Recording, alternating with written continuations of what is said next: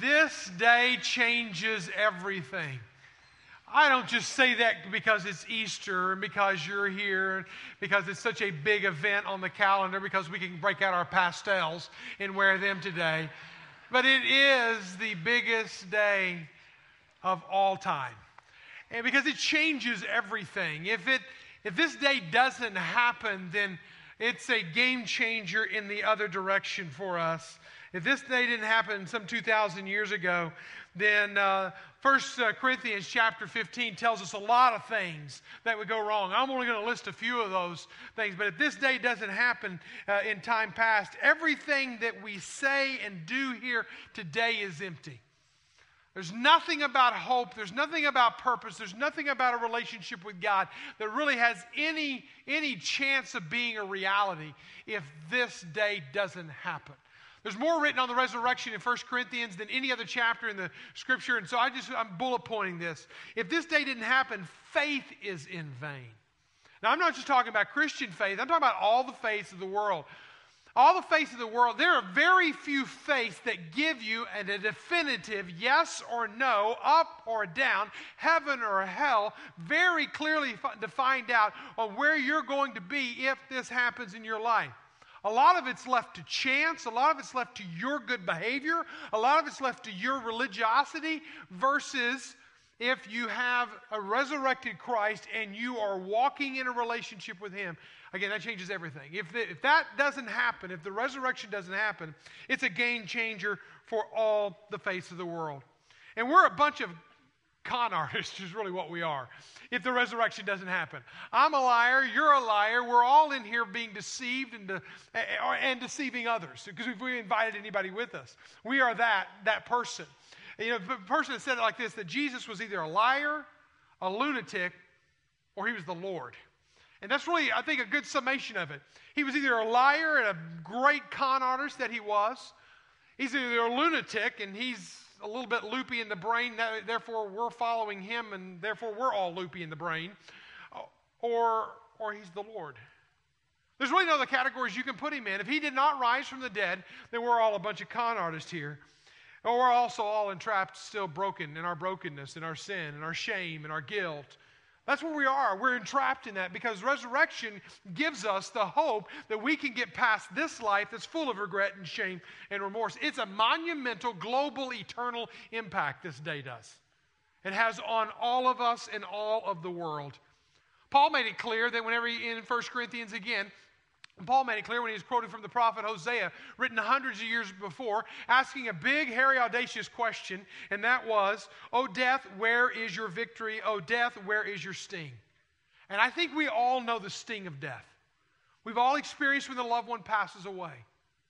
We've all experienced going to a funeral, going to a memorial service, and thinking, oh my goodness, if I could only say this again, if I could only write that wrong, if I, I missed this person already and they've only been gone minutes. Will Corporon his, his, uh, and his wife Heather, who are members of our church here, lost, tragically lost his father last Sunday in Kansas City in a shooting that made all public, uh, all, all the news. Is a member of our church, and they are experiencing this week that very sting of death. But the beautiful thing about this whole Christian faith, about this whole resurrection, that if we embrace it, if we go there, then this is what happens. The sting of death is sin, the power of sin is the law. But thanks be to God who gives us the victory through the Lord Jesus Christ. And this victory is, again, a game changer in your life, both into eternity, but also right here now. It should be one of those paradigm shifting moments in your life. If it doesn't, if Jesus is just a good moral teacher, if Jesus is just a good example, if Jesus was just a good rabbi, if Jesus was just that, then we really just have a good example out there. We have another Gandhi out there. That's all we have. If he is not God and if he is not resurrected from the grave, all we have is a good moral example. And this is what Paul said from the message. He said, If all we get out of Christ is a little inspiration for a few short years, we're a pretty sorry lot. If that's all we get is a good moral teacher, an inspirational spokesman, something like that, if that's all we get, then we're a pretty sorry lot. Here's a life principle for you, and I want to I state life principles from time to time just to really bring the message down to one succinct statement. So get this down. Jesus' resurrection gives us hope in death and meaning in life. The resurrection of Christ gives us hope in death. And for so much of Christianity, we focus on the afterlife. And by all means, eternity lasts longer than 80 years here on earth. So there's, there's, there's, a, there's a bit of a, that's okay to focus on that. But I want, for the next six weeks, I want to focus on the impact of the resurrection on our lives and the meaning it brings to our life. The last part of that, that is the resurrection not only gives us hope in death, but it gives us meaning in life. And how this a ripple effect plays out here. It doesn't just happen at Calvary, it didn't just happen one day. And not all, not all the religions of the world agree with us on this. Not all, you go to the Eastern religions of the world, Hinduism, Buddhism, they have their different beliefs on life and what it means and the value it brings. Whenever you look in, into the Eastern religions of the world, they call it an undifferentiated impersonal. That really, this life, you forget it and forget life, period. That we are moving on from this life, that we're reincarnated into another life form. And hopefully, you're graduating up the ladder and not being demoted down the ladder based on the karma and based on the life that you live. Lord Krishna, in the Hindu scripture, said it like this Humanity must be cut from the dark forest of delusion. The dark forest of delusion. If that's all that this world is, is a dark forest of delusion, and we just got to navigate through it, then hopefully the next life will be better than this life. Then I think that's a pretty sad tale on this life. And I want the next life to be better than this life, no doubt, but I want this life to count and matter. The secularist, the Western worldview, would take it to a meta narrative that there is no meta narrative. There is no ultimate decision out there. There is no ultimate player out there. There is no ultimate mover out there, that you yourself are the ultimate mover. Analytic philosopher Bertrand Russell said, We are each to be a weary but yielding Atlas. We're a tired God, in other words. We're our own God. We master our own destiny. We serve our own uh, interest. But at the end of the day, we're just tired and weary and going to fade away. He says that after four marriages, after time in prison, but yet a noted philosopher of, of secularist mindset. I, I say all that to say, is there not something in between? That this life is more than a delusion in a forest, that this life is more than all about me. Even Frank, Frank, Frank Sinatra said, I want it my way. Is there not something in the middle that we can bring meaning today and hope for eternity? I think so. And we begin a study today that will take us the next 42 days. 42 days and six weeks that we'll begin. And I encourage you, if you are interested, if you're not interested, that's okay. You don't have to come back. You can wait till next Easter and pop in like an Easter bunny. But but I really hope that I, I don't know, I'm not trying to be too sarcastic there, but I'm, I really am hoping that, a little sarcastic, but not too sarcastic. I'm really hoping that, that you bite on something here, that you bite on a serious evaluation of your life. And you really answer the question, what on earth am I here for? And am I living that? What on earth am I here for? And am I pursuing that? Or am I living the secularist mindset? Or am I just waiting for another life to pop out of this life? What am I living here on this earth? Am I just living chasing my own weary self? But what on earth is the question, the big, hairy, audacious question that we're going to be asking for the next six weeks? And as we look at that, we're also going to be challenged uh, uh to take it even further because I want to talk to you about the value of this six week study and what you can get from it. Now, there's a minimum impact. Let's start with that, okay? If you just show up for the next six weeks and hear the messages and just take notes and you walk away, what are you going to get out of this? Is no matter how great of a speaker I am, communicator that I am, I'm sorry, you're only going to walk out with 10% at best, maybe 15%. You might remember a few stories. Now, I'm not just arbitrarily making that number up. University of Indiana did a study and found that people after 30 days of hearing, only hearing a talk, only hearing a lesson, they only retain about 10% of what they've heard. So if all you do is come and you listen to the messages, you're going to walk out of here with something, okay? You're going to walk out of here with something, but you're not going to walk out of here with as much. Well, what's the medium impact? The medium option would be that you'd hear six messages, but that you would also take it into a daily journey of your life. That you would take the next 42 days of your life and you can do it by yourself in the corner of your, of your home when nobody's looking and nobody knows you're doing this. But you pick up this book that asks that very question what on earth are you here for? And we make zero off of this book. We're selling it at or below cost. But we so desperately want to tool you, equip you, ask you to ask yourself this question that we're making them available. Now, I'll say this that they're going the first service bought nearly half of our books. We have over 400 books, and nearly half of them are gone. So uh, we would ask that if you do buy a book today, that you buy maybe one per family. We'll have more next week, all right? But here, here, here's, here's the challenge to you. For the next 42 days, and this is really idiot proof, okay? Tomorrow, you open your book to the table of contents, and it says day one. Really easy. You miss day one, guess when your day one starts? The day, the day you pick up the book. So just start the journey through. And we're going to be picking up every week and laying the foundation for the next week's study.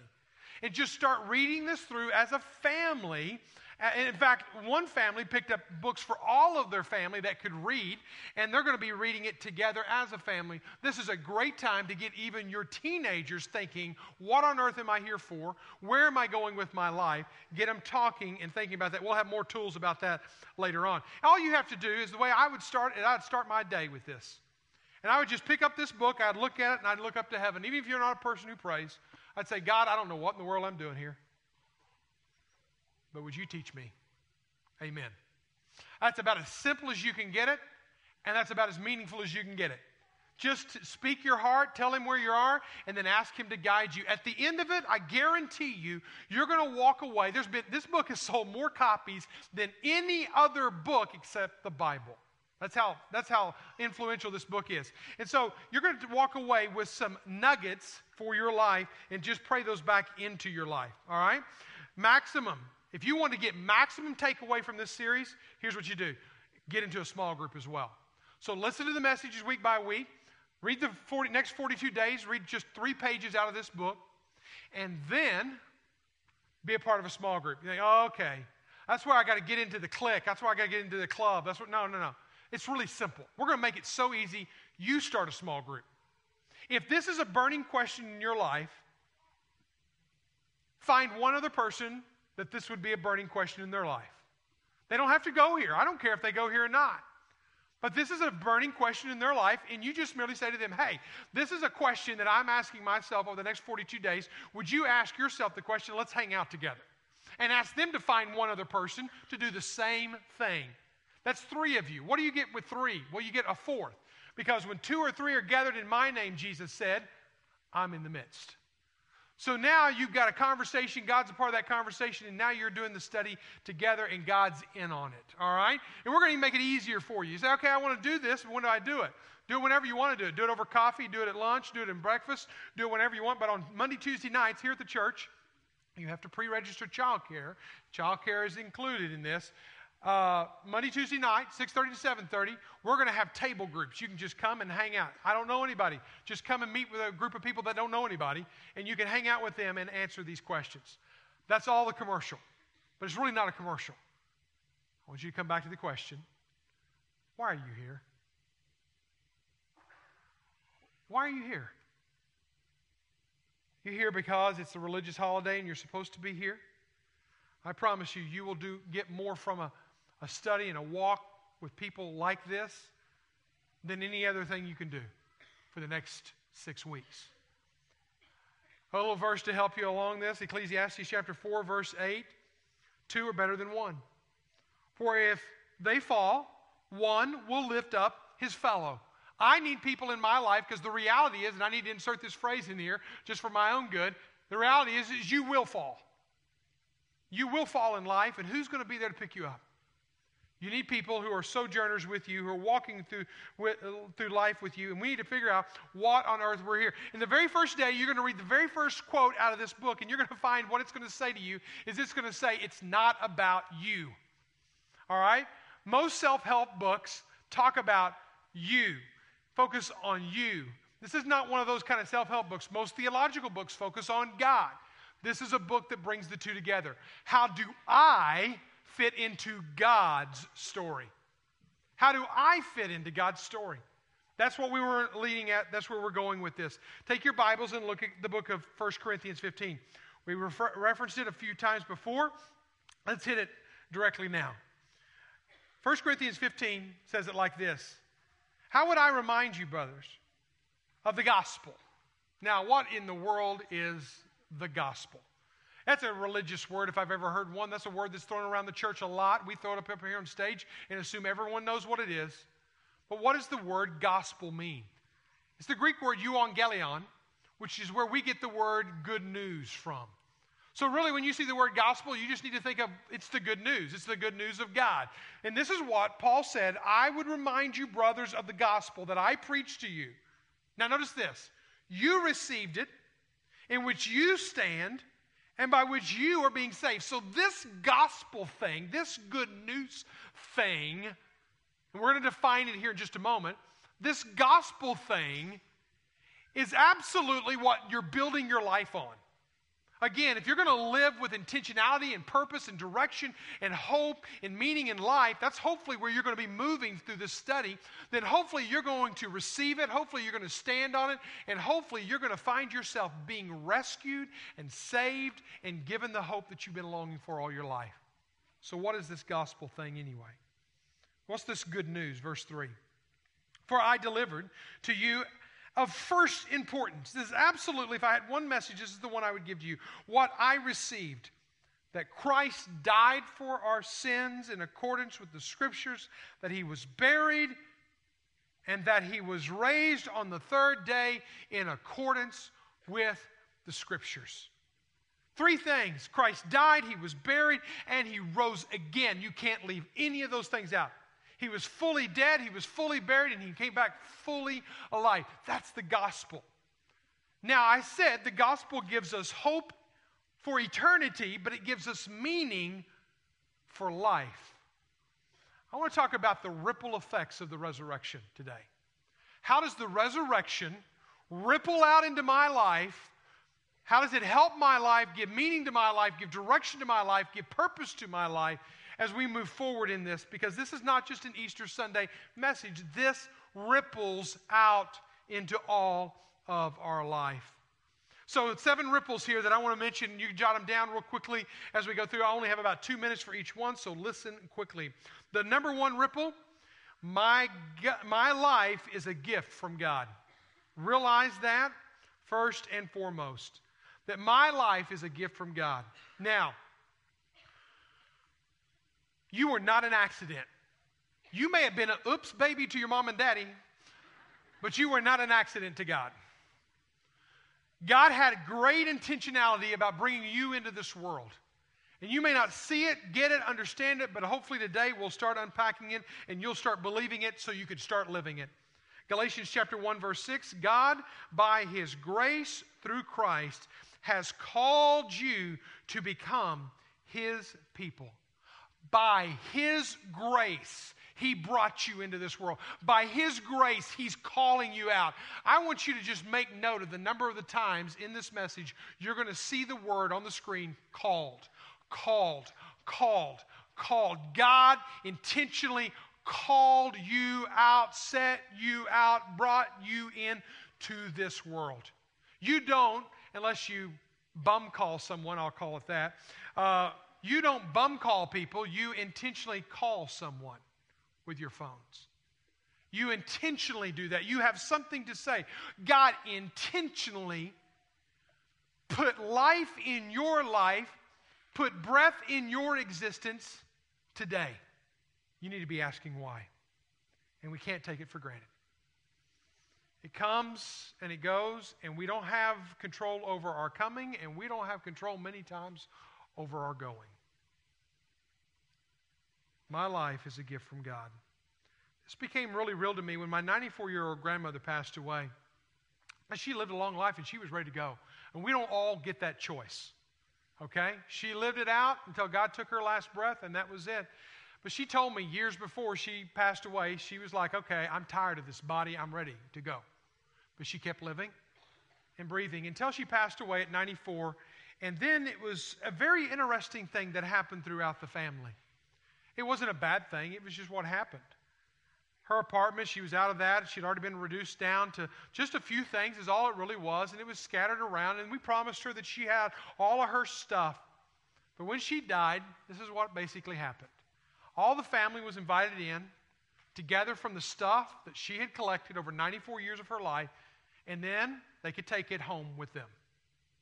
But they were told that the rest of the stuff, if you don't take it, it's going to go to Goodwill. And it's really sad when I think about my grandmother and all the quilts that she made and all the Afghans that she put together with her hands for long hours and all the first place ribbons that she won at this county fair and all that kind of stuff. That all of a sudden, at the end of a month of a person's existence, listen to this, you're reduced down to a couple of boxes in the attic. If your life ended today, within a month or two months, if my life ended today, I'll make it personal about me. I would be reduced down to a couple of boxes in the attic within a couple of months. And that's it. I need to see my life as a gift from God. As God has intentionality about it, God has a plan for it. Life principle, jot this down, drive it home in your heart. The days of my life are God's gift to me. What I do with the days of my life is my gift to God. Am I going to live it for self? Am I going to live it for Him? How am I going to live it? 2 Timothy 1 9. He has saved us and called us, there's that word called again, to a holy life. Not because of anything we've done, but because of His own purpose, intentionality, and grace. God's gift. The life I have is a gift from God. What am I doing with it? Number two, I am called for God's purpose. I am called for his purpose. Now, the reality is, if I don't live through the lenses and through the filters of this world with God's purpose in mind, I live, I will naturally live. It's by default. I'm going to do it my way, the Frank, Frank Sinatra way. I'm going to do it my way and the way I like it. Viktor Frankl, who was a survivor of the Holocaust, who grew up, who became a neurologist and a psychiatrist he literally lived the worst of the worst of humanity, the Holocaust, and overcame to live the best of the best as an accomplished neurologist and accomplished psychiatrist. But he said this about his study of humanity from both ends of the spectrum. When a person can't find a deep sense of meaning, they distract themselves with pleasures. They distract themselves with pleasures, chasing after pleasures. My purpose in life really isn't my purpose. What I need to get on is what is God's purpose in me. God has chosen you. He chose you out of all the world for this time, in this place, in this hour, in this room, at this very day. Listen, please listen to me. Don't wash over this day. Don't wash over this moment. We can introduce you to family after family who's lost loved ones like this, unexpectedly, suddenly. And they wish they had another moment. And I'm not trying to bring fear, I'm trying to bring reality and appreciate every moment that we have. And realize that God, some reason, I don't know why, He gave you another day. He gave you another moment and He put you in this room. And maybe it's so that you can get off the pleasure train and get on the purpose train. Get off the self seeking and get on His plan for our lives. God will sometimes reach into a, a, a crowd of people and he will pull out one to do a very unique, beautiful calling. I take you the story of Abraham, Isaac, and Jacob. But before Jacob was his twin brother Esau. And Esau was the firstborn son. And in that culture, in that day, the firstborns got all the wealth, all the recognition, all the responsibility. They, they received it all. The second ones were just uh, a tip of the hat to you. But God, breaking the cultural code, reaches past Esau and chooses Jacob. Chooses the second born. Now, listen to these words from Romans chapter 9. Before the two boys were born, God told Rebekah, The older will serve the younger. Very unculturally common. This was before the boys had done anything good or bad. God said this so that the one chosen would be chosen because of God's own plan. God has a plan for your life. He was chosen because he was the one that God wanted to call, not because of anything he did. God just reaches into this crowd right here, could be today, and singles one of two or three or five or six of you out and says, I've got something beautiful, powerful for you starting today. Are you ready for it? Number three, God chose my purpose before I was born. All right, I want you to read this out loud together with me. Galatians chapter 1, verse 15. Read it out loud. It pleased God in his kindness to choose me and call me, there's the word again, even before I was born. The value of your life started when you were in the womb. The value of your life started when God was knitting you and putting you together. The value, the plan, the purpose, the calling on your life happens when you are a baby and even before you're a baby. Now, let's just let that sink in a little bit. That God literally, beyond time and beyond space, somehow chose you, created you, put you together, knit you together, fearfully and wonderfully made you, and then put breath in your body and brought you. Now, we don't have a problem when we're holding our newborn babies and being overwhelmed with the awe of birth. Would you do this in your mind? Don't do this out loud. I want you to just hold yourself for a moment and imagine yourself being held by God and saying, I chose you. I'm choosing you. I want to use you. Will you, will you live for me? And I chose you before you were ever born. Here's a verse I want us all to memorize this week, every one of us. Come up to me, ask me, Isaiah 44, verse 2. At any time, I'm going to ask you the same thing. All right? I am your creator. You were in my care even before you were born. What a value to know that God created you and that you were in his care even before you were born. Read it out loud with me. I am your creator. You were in my care even before you were born. Now you read it out loud. All right, ready?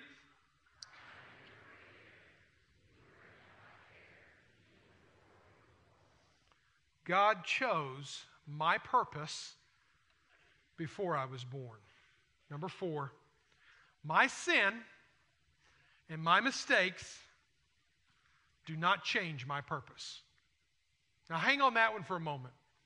Your sins and mistakes are quite bad. They sent Christ to the cross. They're ugly, they're dark, they're dirty, they shouldn't have been there. And yes, they can change your eternal destiny. But hear this they don't change God's purpose for your life. God has a purpose for your life. Now, whether or not you're going to live that purpose is going to be a, a conversation between you and God. God can use any rotten, broken, messed up individual who surrenders their life to His purpose, His plan, His Son, His desires in the gospel of Christ. He can do anything. A terrorist, a murderer who premeditates people. Osama bin Laden could have been saved. Hey, Mike, you're going a little far off the deep end there. Let me tell you about a person who was a mastermind of murder. Let me tell you about a terrorist. Let me tell you about a guy who oversaw the people who killed people for being a Christian. His name was Saul, but he became Paul.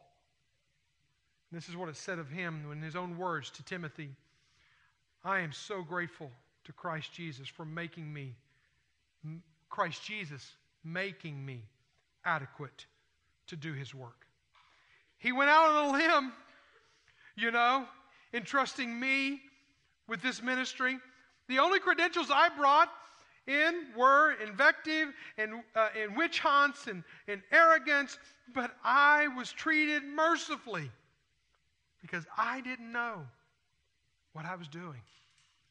Would you just, would you just breathe that in for a moment? I don't care who you are in this room today and how long your rap sheet is and where you've messed up. It doesn't change God's purpose for your life. It doesn't change it. He has a plan, He has a purpose, He has a call on your life. Will you answer it? Will you answer His call? Sometimes we have to reach the end of ourselves before we can get there. Number five, let's move quickly. My calling is connected to others. I need others to fulfill the calling, others need me to fulfill the calling. This is where you don't go it alone, you don't try it alone. Read Ephesians 4 4 with me, okay? Read it out loud. We are all one body, we have the same spirit. We have all been called the same glorious future hope. All, all, all. He's bringing the church together. We need each other. I need you. We, we are all a part of the same. Romans 14, verse 7. Uh, for we don't live for ourselves or die for ourselves. I, I can't come back to you fast enough or soon enough or reiterate this enough, but you need people around you. You will fall, and you won't have anybody there to pick you up if you're not in a community connecting with people. We're launching this week alone 15 new body life groups. One man told me in our first service, Brian Sandusky, told me about a group of guys that he's going to get with, and they don't even go to Grace Point. He's going to go through this book because of some life events and some people's lives. They're going to go through this book together for the next six weeks. Listen, I don't care who you go through it with, you just need community. We call it Body Life Group around here. I'm starting a men's group of single guys at 6 a.m. on Wednesday morning. We're, we're going to have a theme. I think I said it last week. It's all the single men. Okay? Uh, I'm, married, but we're going to just be in there. That was funny in the first service. Um, but anyway, I want you to read this verse out loud with me. Read it with me. Brothers and sisters, you are holy partners in a heavenly calling. Notice calling Notice partners. You need, I need, we need each other. And we need to do this together and figure it out together. Walk together. Number six, where God guides, He also provides. If God's calling you somewhere, He's going to use you somewhere. He's going to be there with you. I now urge you to live the life in which God called you. Now, it's not going to be easy, it's not going to be without its challenges. But when you walked in today, you were given a bulletin, and in that bulletin was a great big square. I want you to take that square out now. I want you to just put it in your lap. And I want you to be thinking about this canvas. Call this the canvas of your life. And I want you to be asking yourself the question what on earth are, am I here for? Why do I exist? Why do I live another day? What's He calling me to? And I want you to start writing it. It may be a sentence, it may be a paragraph. You can see all across the stage here and that corner across the front and so forth. In the final part of our service, we're going to give you the opportunity. If you scribbled something out there, if you've written it out there, even, hey, listen, you're not going to be tested when you get to heaven on this, okay?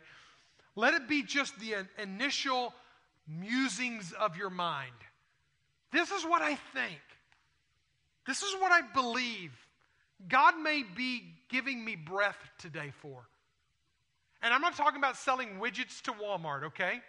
Because that changes. But what is it that your life is supposed to be about? And maybe for some, it's just a big question mark right now. But during our response time, I want you to come and almost a, as, as a declaration of commitment before God and everyone else to say, by God's grace and strength, I'm going to live this out now and just put it down and go back and sit down. Paul prayed this over, over the believers. That is why we always pray for you, asking God to help you live the kind of life He called you to live. So, Paul is praying. If you want to pray for me, would you pray, Mike McDaniel, God, would you help Mike McDaniel live the life you called him to live? Okay? And then go on, keep praying. We pray that with this power, God will help you do the good things you want and perform the works that come from faith. See, we want God to show us everything in the puzzle, everything in the picture before we follow Him, before we do His will. The reality is, God doesn't give us big pictures, He gives us puzzle pieces. And He many times won't give us the next puzzle piece until we play the first puzzle piece. Until we're willing to be obedient and go with Him on the calling that He's called us to go, even if it's difficult. Where is God calling you? Number seven, and I'm finished. There's a prize for living out my God given purpose. Yes, at the end, we come to the end. Because in the end of my life, at the end of my life, I hope what's said at the end of my life is that Mike lived out the calling of God on his life. Mike went running into heaven. Mike was so surrendered to the calling of God, he died doing God's call on his life. Paul said it like this, Philippians 3:14. I press on toward the goal to win the prize for which God has called me heavenward in Christ Jesus. Christ is calling us. We're all heading somewhere into eternity. I want to go there on purpose. I want to go there with great intentionality. I want to go there living out God's call on my life. Now, you may be looking at your life right now and you think, there's no way. God has a call on my life. My friend, 10 different times from the beginning of the Bible to the end of the Bible, we read how God calls people. And some in this room right now, God's calling you, but the calling is this follow me. Follow me. You're not even following Him, walking with Him. The calling is, is come and die for some, the calling is come and see for others. Uh, Come and, come and do my will. Come and die to yourself. And let, whatever it is that He's calling you to, answer it. You'll never be able to walk out His purpose in your life until you say yes to that. I can tell you when God began to clarify His call on my life. As a young man, I was really honest when I say this, and I'm really honest when I tell you this today. I had all the reasons why God shouldn't call me. I, I, just said, God, you can't use me because I'm the kid in all the remedial classes that's not very smart. I graduated high school, thank God, because of remedial classes that would give me the credits to graduate from high school. Sent me into college on probation to start with, but I had all the reasons in the world why God couldn't use me. I looked at my family life growing up. Love my mother, my love, my, my, my fa- I love all my family, but it was not the ideal family. Lots of divorces and some drugs and some, some messed up stuff. Had lots of family members that dealt with alcohol and alcoholism, and I had a lot of reasons why God couldn't use me. When I even thought about myself morally, I disqualified myself from being able to be used by God because of my own morality or lack thereof. But God took me to a verse that changed my whole perspective. Jeremiah chapter 1, verse 5 is one of my life verses. I knew you before I formed you in your mother's womb. Before you were born, I set you apart and appointed you. I called you. I have a beautiful purpose for you, Mike. Let me take your trash, your cracks, and your brokenness, and let me do something with it. And I hope He is, as I hope He will do with you. Would you pray with me?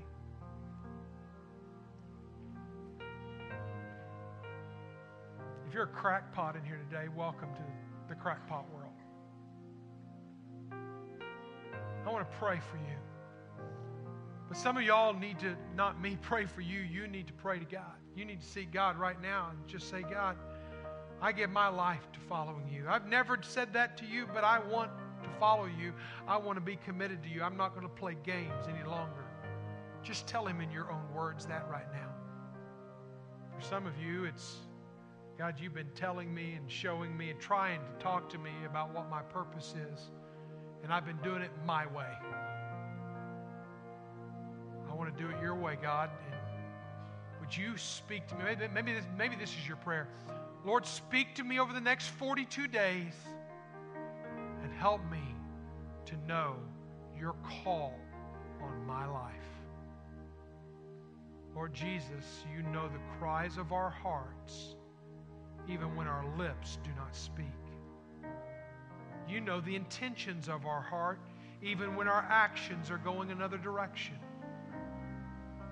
Lord Jesus, bring our body, soul, mind, and spirit as one with you, that we are walking in your path, on your purpose, fulfilling your call on our life.